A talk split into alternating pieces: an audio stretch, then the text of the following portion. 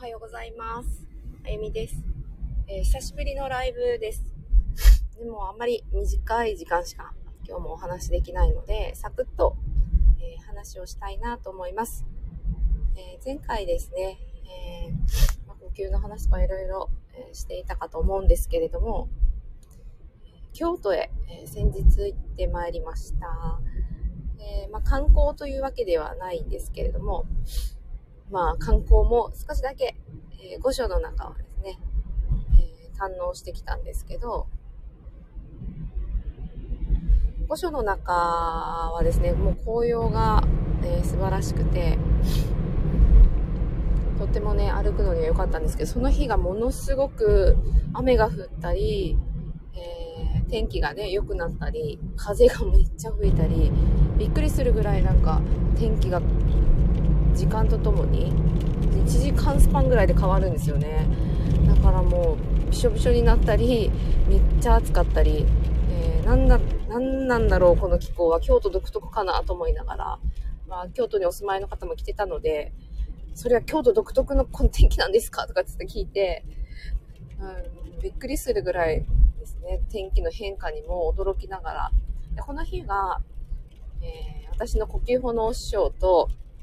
あとタイムウェバーというね、えー意識を数値化して測る、で、言語化してくれる、えー機械があるんですけれども、まあ、エネルギーワークとかね、そういったのに興味がある方はご存知かもしれない。メタトロンとか、まあ、そういったものにちょっと近いような周波数を測って意識を言語化するっていう、まあ機械を持つ、えーそれです、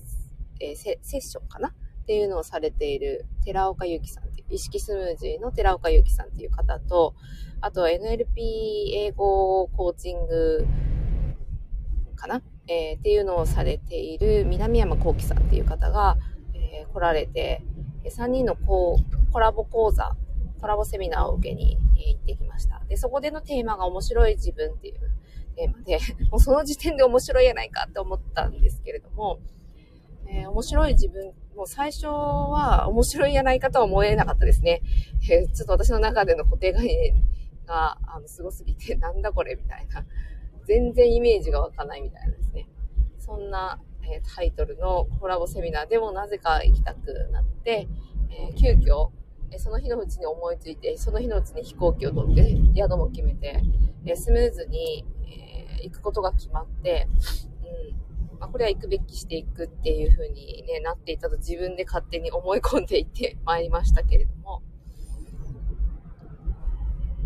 えーそのキーワードを下ろされた時点でですね、まそのキーワードに関して自分がこうセンサーを持って過ごしているっていうことに気づいたんですよね。なの面白いっていう言葉が、え、どういうことだろうって、えそれに自分ってついてて、どういうことだろうって思ってたんですけど、私自身、えー楽しいこともまあ嫌いではないんですけど、面白いことの方が、えー楽しい。えーおはようございます。あ、京都出身。この間行ってまいりました。京都。えー、御所の中でお茶してる写真ですけれども、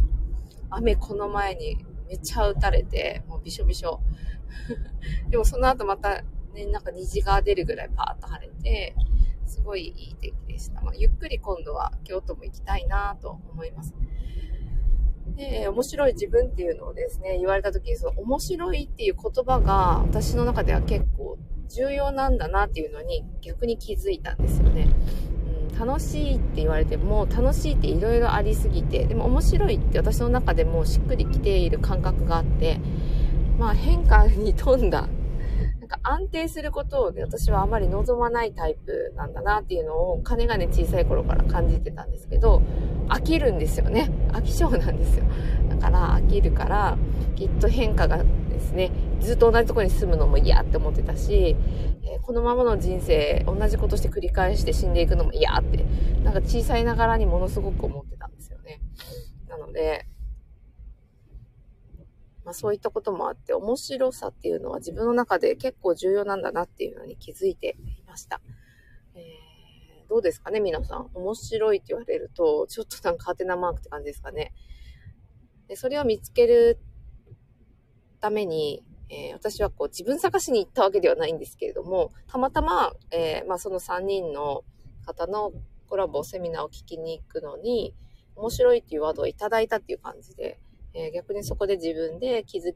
こう感覚的に気づくことがあり、あ、きっとこの回では、えー、この感覚がもうちょっと研ぎ澄まされるんだろうなって思いながら、本当にワクワクしていってきました。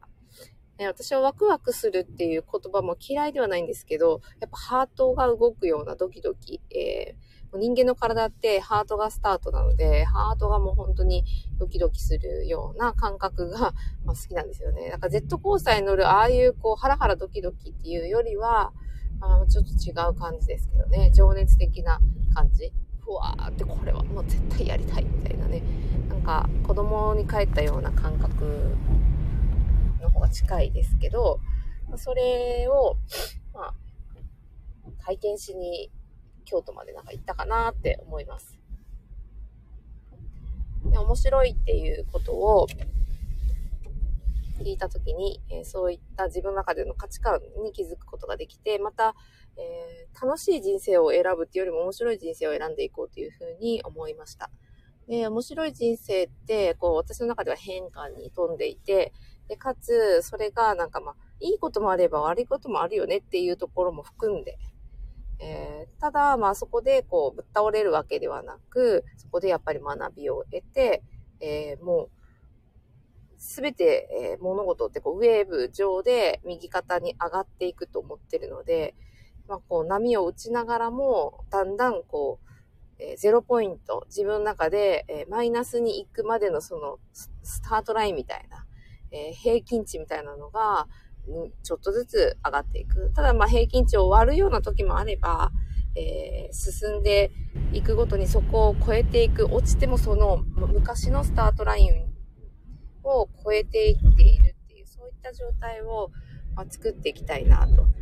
筋トレとかですね、筋肉に詳しい人は超回復とかね、ご存知かもしれないんですけど、あの、私は、えー、理論がとても大好き、あの現象がとても大好きで、